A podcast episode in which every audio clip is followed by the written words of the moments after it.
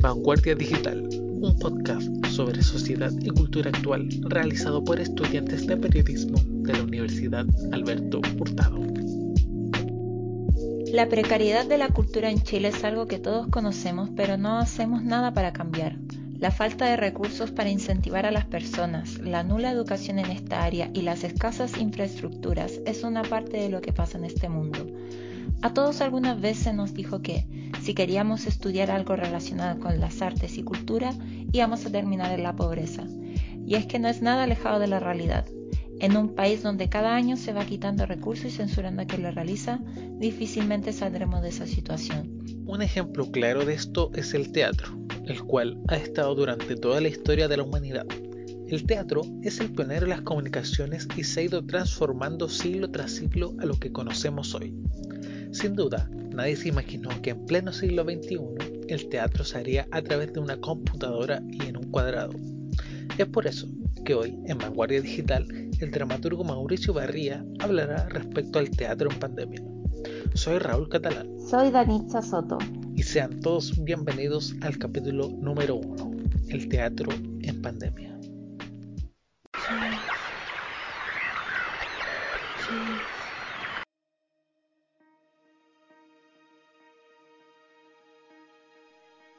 Bueno, muy buenos días o tardes, depende de cuándo esto. El, yo soy Mauricio Barría, yo soy mm, dramaturgo, pero también soy investigador teatral.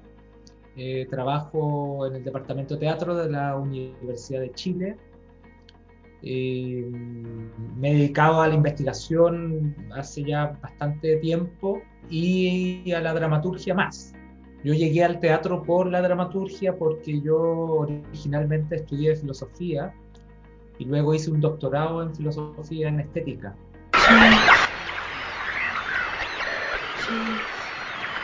¿Qué tenés que hacer, Miguel, ahora? ¡Ay, mamá! ¿Qué haces llamándome desde la habitación de al lado? Hola. Hola, mi amor, hijita, ¿cómo te va? Bien, o sea, salvo que con esto de la cuarentena todos los viejos aprendieron a usar los videollamados. Bueno, es que queríamos hablar con vos, papá y yo con vos los dos. ¿Qué pasa? ¿Qué quieren? Nada, bueno, que tu mamá me llamó recién, que me contó que, que estabas con la idea de, de ser fluencer. Eh,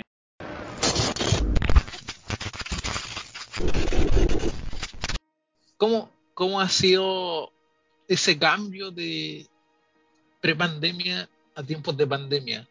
¿Ha sido muy complicado enseñar a través de una plataforma online? Bueno, el año pasado fue una experiencia distinta a este año. El año pasado fue la experiencia de entrar en una forma de trabajo que no conocíamos, por ejemplo, en el uso de estas plataformas como Zoom, que en, en principio tenía, el, el, problema primero tenía que ver precisamente con la, el conocimiento del funcionamiento de aquí. Eso es una, un primer nivel, un primer momento de, de sorpresa. Pero luego, claro, el, el, ya con el tiempo, ya llevo un año y medio trabajando a través de esta plataforma. Todo el año pasado hicimos clases a través de Zoom y ahora yo sigo haciendo clases a través de Zoom. No creo que volvamos en el corto tiempo eh, a, a, clases presenciales. Ha tenido cosas positivas y cosas negativas. Yo creo que lo positivo de la plataforma Zoom es que te permite dos, dos cosas diría yo. Permite, digamos, una interrelación con personas que no están cercanas. O sea, te permite tener clases con personas que están en regiones, por ejemplo, o incluso en otros países. Eso ha sido muy bueno las relaciones hacia afuera han sido potentes. Yo pertenezco a una, a una red de investigadores latinoamericanos que se llama Real, en la que nos juntamos eh, cada 15 días los viernes, digamos, a discutir. Y eso ha sido posible a través de esta plataforma y, y, de, y la costumbre de reunirse a través de ellas. Porque las plataformas existían antes, solo que no había la costumbre de hacerlo. Por otra parte, ha sido interesante para las clases en el sentido de que te, uno un, te obligan como a a construir un, una sesión mucho más sintética. La clase oral tiende a ser más discursiva, eh, más dialogal en un cierto sentido, pero claro, bajo este esquema, en donde obviamente aguantamos poco rato de, de, en, en, conectado a la pantalla porque nos cansamos, Entonces hay que construir materiales, digamos, didácticos. Eso sí, para mí interesante, ordenar las clases en términos de una cosa más didáctica que de contenidos, digamos, ¿no? Eso por una parte. Lo malo creo que ha sido el, primero que hay muchas cosas que uno pierde, especialmente en este campo de lo que uno trabaja, que es el teatro, en donde yo trabajo, por ejemplo, un, curso de análisis escénico. No podemos hacer análisis escénico, hacemos análisis de registros escénicos. Entonces hay, hay toda una dimensión experiencial que obviamente tú pierdes en el análisis eh, cuando lo haces a través de un registro y no respecto a una experiencia real de cuerpos que están ahí en vivo en, una relación. Creo además que a esta altura del partido la cosa comienza a ser cada vez peor, a mi gusto, digamos, ¿no? Porque el, cansancio acumulado es tremendo. Eh, son cansancios de muchos tipos, pero para mí, modo de ver, el cansancio peor es el cansancio perceptual que producen las pantallas. ¿no? O sea, la, cantidad de información que tú con la que estás trabajando permanentemente en la pantalla es mucha. Entonces, me refiero a muchas eh, pulsiones eh, eléctricas, digamos, ¿no? a eso me refiero con información. Hay cosas que han perdido mucho, digamos, todo, todo ese tipo de profesiones que implican prácticas copresenciales, ¿no? O sea, el médico también, los médicos pierden, digamos, porque no pueden atender pacientes, o están, tienen que atender solamente pacientes en COVID. Los odontólogos también han perdido mucho, digamos. Entonces, no es solamente que el arte haya perdido, qué, qué forma del arte, obviamente hay, hay, hay una pérdida que, en cierto modo, yo creo que no es irreparable, sino que es una pérdida de, este estado y que es lamentable, digamos, que hay, hayan dos generaciones que les haya tocado, o sea, yo los segundos años de actuación no, han, no, no se han parado nunca sobre un escenario, ya llevan un año y medio de clase. Obviamente que hay una pérdida. Pero yo creo que el cansancio es otro tipo de cansancio lo que nosotros estamos en este momento sufriendo, porque el año pasado era como ya, démonos la oportunidad de qué nos ofrecen estas Pero a esta altura del partido, si bien es cierto, las plataformas ofrecen opciones y posibilidades de creación igual, yo creo que el cansancio es de otro tipo. Yo creo que lo que nos está pasando ya no tiene nada que ver con las profesiones. Yo creo que tiene que ver más bien con una condición humana, con un agotamiento que producen precisamente estos dispositivos. Y eso es una cosa interesante de pensar, porque el año pasado yo recuerdo uno leía, por ejemplo, en estos en diarios económicos o en estas cosas de ese tipo, en el que decían, este mundo cambió para siempre y ahora de ahora en adelante todo viene, se va a transformar en esto. Eh, viene el teletrabajo con Tutti. Estuve leyendo ahora hace poco un, texto en un diario eh, británico, digamos, un estudio que se ha hecho, en donde de lo que, lo que se están dando cuenta es que precisamente lejos que la productividad aumente, la productividad ha descendido eh, fuertemente. Y no solamente la productividad desciende a través de estas plataformas, sino que desciende también la creatividad de las personas. Porque la, creatividad está construida en torno a las relaciones sociales. El trabajo en equipo es el que genera la creatividad, pero el trabajo en equipo no fue hecho para vincularse a través de la tele, sino que fue hecho para estar en copresencias corporales. Por lo tanto, parece que ya no es tan bueno esto de este, esta, nueva, este nuevo mecanismo que a muchos les gustaría, que creían que esto generaba mayor productividad. No es tan así. Parece ser que la, la, necesidad de los cuerpos es más fuerte que lo que creíamos, ¿no? ¿Cómo ve usted que el teatro puede sobrevivir en estos tiempos de pandemia? ¿Cómo analiza usted desde su postura? Bueno, yo creo que esa pregunta que hay que responderla de dos maneras.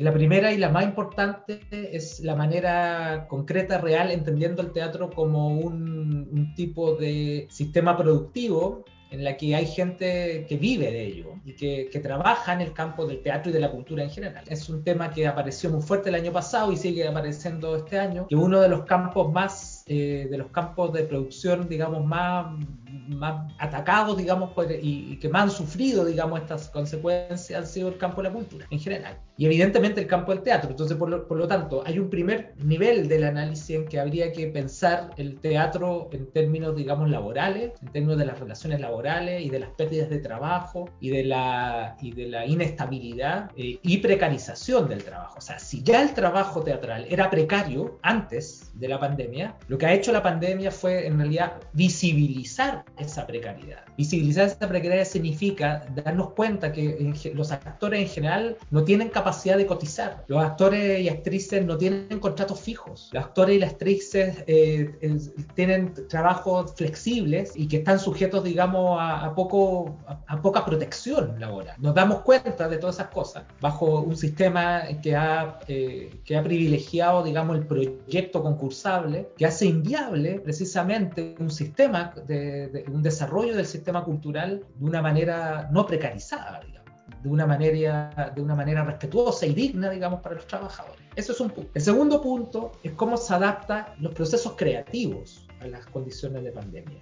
Los procesos creativos a la larga tendieron a adaptarse, yo creo que por razones laborales más que artísticas, y esas condiciones, y cuando se adaptaron a condiciones laborales, la calidad de esos productos es relativa, diría yo. Creo que no merecen ser, no, uno no merece, esos trabajos tal vez no merecen aplicárseles criterios de análisis artístico, puesto que la razón de ser básicamente es salvataje laboral. Entonces, claro, el, tiempo que había para reconvertir ideas de montaje que estaban pensadas para el espacio real, para cuerpos reales en movimiento, en, relación presencial con los espectadores, se tuvieron que adaptar rápidamente a estos formatos, en donde el conocimiento de estos formatos también es relativo, la capacidad técnica, digamos, tanto de, los, del sistema productor de, los, de, las obras como de los espectadores relativa. Nosotros, el, hasta el año pasado y en general todavía, digamos, los, los, los Wi-Fi se caen, tienen poca capacidad, los computadores ya están colapsados, digamos, en todos nuestros lugares porque las memorias RAM ya no alcanzan a recibir tanta información y está, todo el día en clase, todo el día en estas plataformas. Por lo tanto, se te van llenando las, memorias RAM y que empiezan a no funcionar. Por lo tanto, la posibilidad de mantener un sistema en este sentido ha ido mejorando, pero siempre fue precaria en el sentido artístico. Sin embargo, hacia, hacia la segunda parte del año empiezan a aparecer incluso los propios ejercicios de, de los estudiantes de actuación que yo vi, no solamente de la Chile, sino que de otros también, reflexiones interesantes en el sentido de entender que esta situación de pandemia, si tú la quieres ver en la lógica del, vaso medio lleno y no del vaso medio vacío, es también una oportunidad. Una oportunidad para pensar varias cosas, para pensar qué significa esto de la teatralidad, para pensar también hasta qué punto nos pilló tan en sorpresa estas maneras de relacionarnos. Yo escribía en un texto el año pasado la, la siguiente imagen, yo decía, pucha, ahora decimos que estamos encerrados en estos cuadraditos de Zoom, pero cuando yo viajaba en metro el año antepasado, yo lo que veía era que estaba todo el mundo metido en su WhatsApp. O sea, no había, la gente no estaba relacionada tampoco. Entonces no, no, no, no nos creamos la idea de que antes de la pandemia todo el mundo se juntaba. La gente no iba al teatro. Una, una consecuencia positiva del año pasado que fue el aumento de público. Aumentó el público porque la gente veía esas obras, ¿sí? Porque está en la casa, porque replica el hábitus televisual dominante de la cultura, ¿me cachai? O sea, en el fondo, esto es el sistema. Y, esto, digamos, tú lo puedes emplear para rearmarlo, para subvertirlo, pero en general, por una lógica de la precarización, lo que se ha hecho es utilizarlo simplemente de una manera tal que permita a esos actores sobrevivir. Quisiera preguntarle como, ¿qué medidas usted eh, o qué ayuda eh, tendría que realizar el gobierno, porque aparte de eso, vemos que también el público en la tele, eh, como usted decía antes, no, no le interesaba el teatro, no iba, o era muy poca gente lo que la veía. Entonces, ¿cómo hacemos para que el público se interese en el teatro y más que nada se le dé un apoyo bueno a los actores, actrices, al mundo de la cultura en general? Eh, lo que está claro es que el sistema precario estaba antes de la pandemia. La pandemia lo, lo visibilizó. Eso es lo primero. Y no solamente esto, la pandemia visibilizó todo, ¿no? O sea, todo, toda la desigualdad que existía en nuestro país y que ya había aparecido en octubre del 2019, ¿no? O sea, ya había sucedido, pero de alguna otra manera le hizo aparecer. Yo todavía voy a recordar y lo, y lo, lo vuelvo a decir acá, cuando los ministros, el Mañalich y otros ministros, declaran que no sabía que había gente que vivía eh, hacinada en Santiago mí me parece eso no solamente de una brutalidad, sino que yo como ministro habría renunciado inmediatamente. O sea, me da vergüenza declarar eso. O sea, la desconexión que tiene este gobierno, que sigue teniendo, que tiene en general la clase política, que la sabemos, es, eh, se amplifica bajo esta situación de pandemia. Entonces, tu pregunta en realidad no tiene que ver con la pandemia, tiene que ver con qué es lo que hay que generar para que esto funcione de otro modo.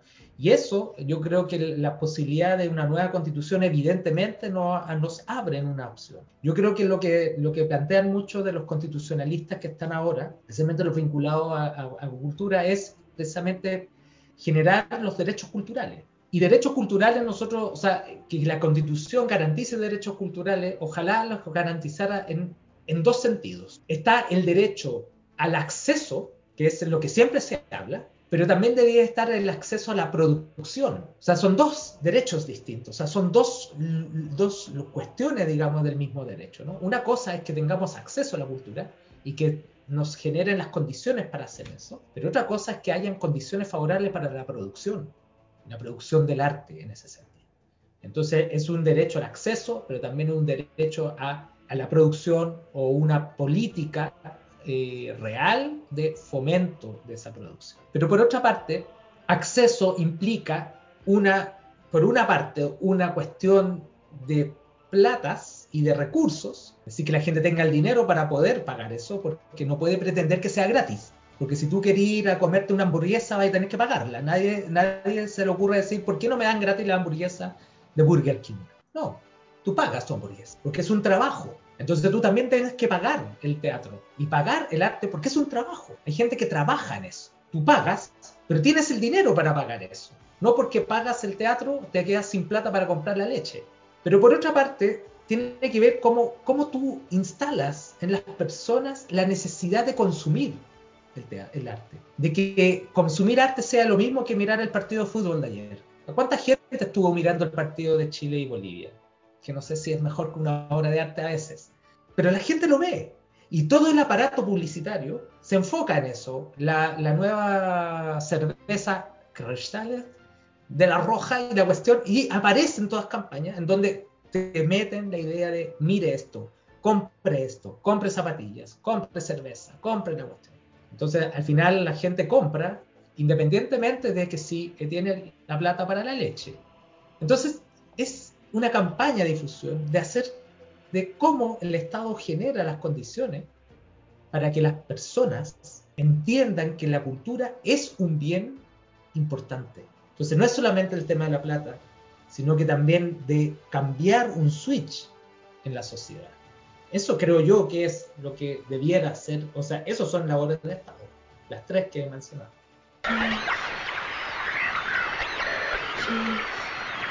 Soy Janina Frutero y yo no estoy en guerra. Soy Héctor Morales, actor, vivo y trabajo en este país y yo no estoy en guerra. Mi nombre es Paulina Moreno y yo no estoy en guerra. Soy Luis Dubó y no estoy en guerra.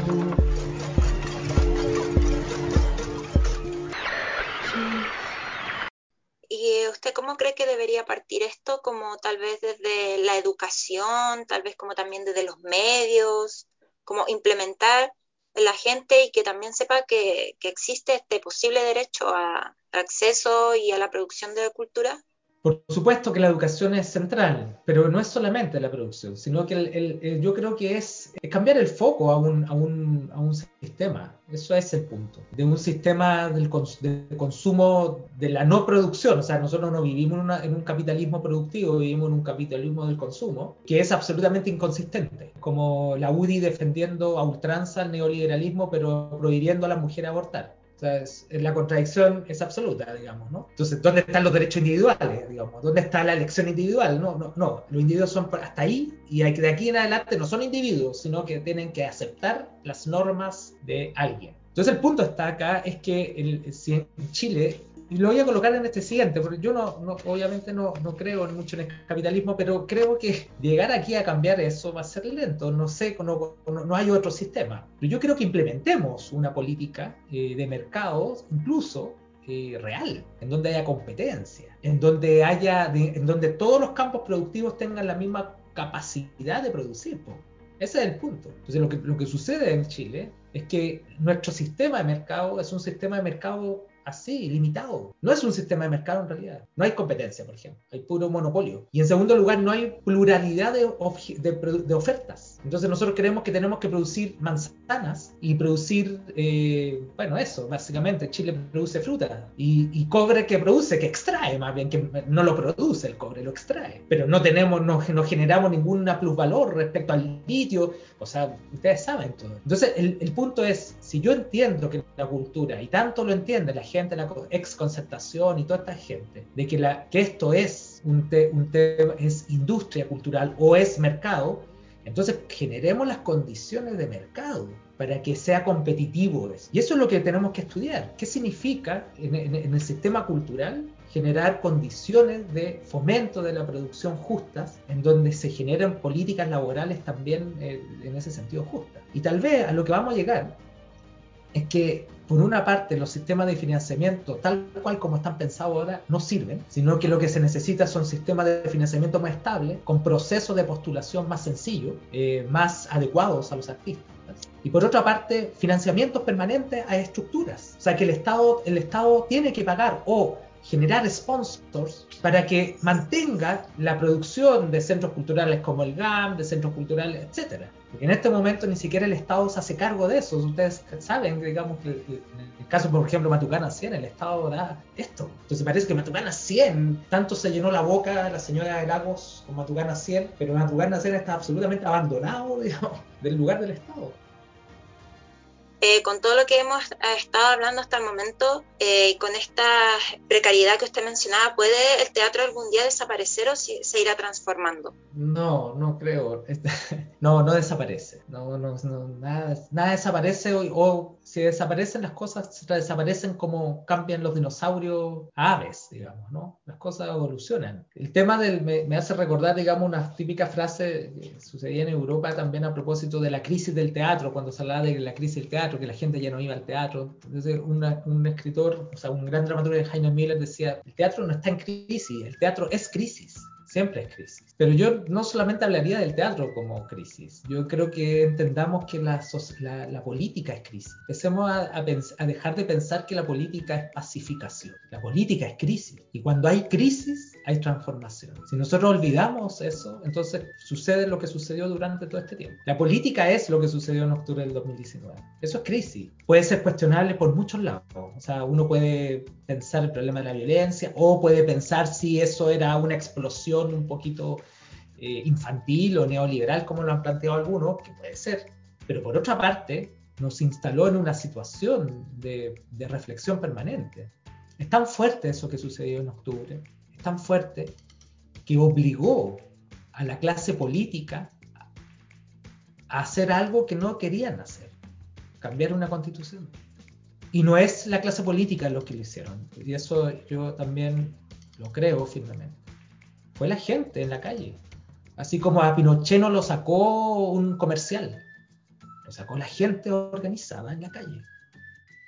Ya para ir finalizando, usted, bueno, ya nos ha contado su larga experiencia en todo esto. ¿Qué, qué le aconseja a los más jóvenes que se están adentrando en este mundo? O por lo menos que quieren entrar, pero les da miedo, ya sea por la precariedad, por la vergüenza. ¿Qué aconseja usted? A ver, bajo la condición de pandemia, es lo mismo que yo le digo a mi estudiante, digamos que, que aprovechemos la, la, posibilidad, pero también hagamos todos los votos, digamos, como para que esto se acabe luego.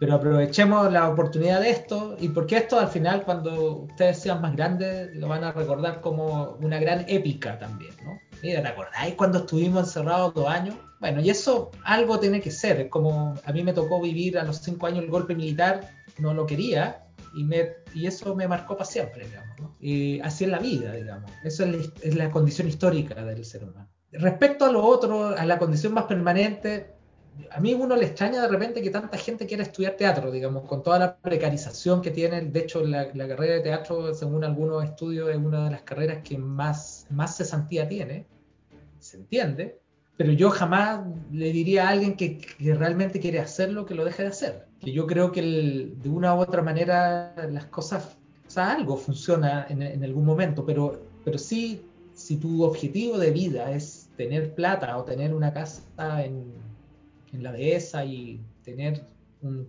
un campo ahí en Panguipulli, no, no estudies teatro. O sea, y si no tienes plata, digamos, porque si tienes plata puedes hacer cualquier cosa, o sea, si tu familia tiene plata, pero si tú no, tal vez no tienes que estudiar teatro y quieres eso, pero si a ti no quieres eso para tu vida, sino que quieres otra cosa, entonces haz lo que quieres hacer. Eso es lo que yo siempre voy a decir. Yo hice lo que quería hacer, no me arrepiento. Y, claro, ha sido difícil, pero también ha, ha sido bueno. Yo estudié filosofía y me decían exactamente lo mismo en los 80, sí, yo estudié en otra época. Me decían lo mismo. Y logré vivir esto. Pero claro, no, no, hay muchas cosas que no tengo. Y no sé si no quiero tenerlas tampoco. Vanguardia Digital, un podcast sobre sociedad y cultura actual realizado por estudiantes de periodismo de la Universidad Alberto Hurtado.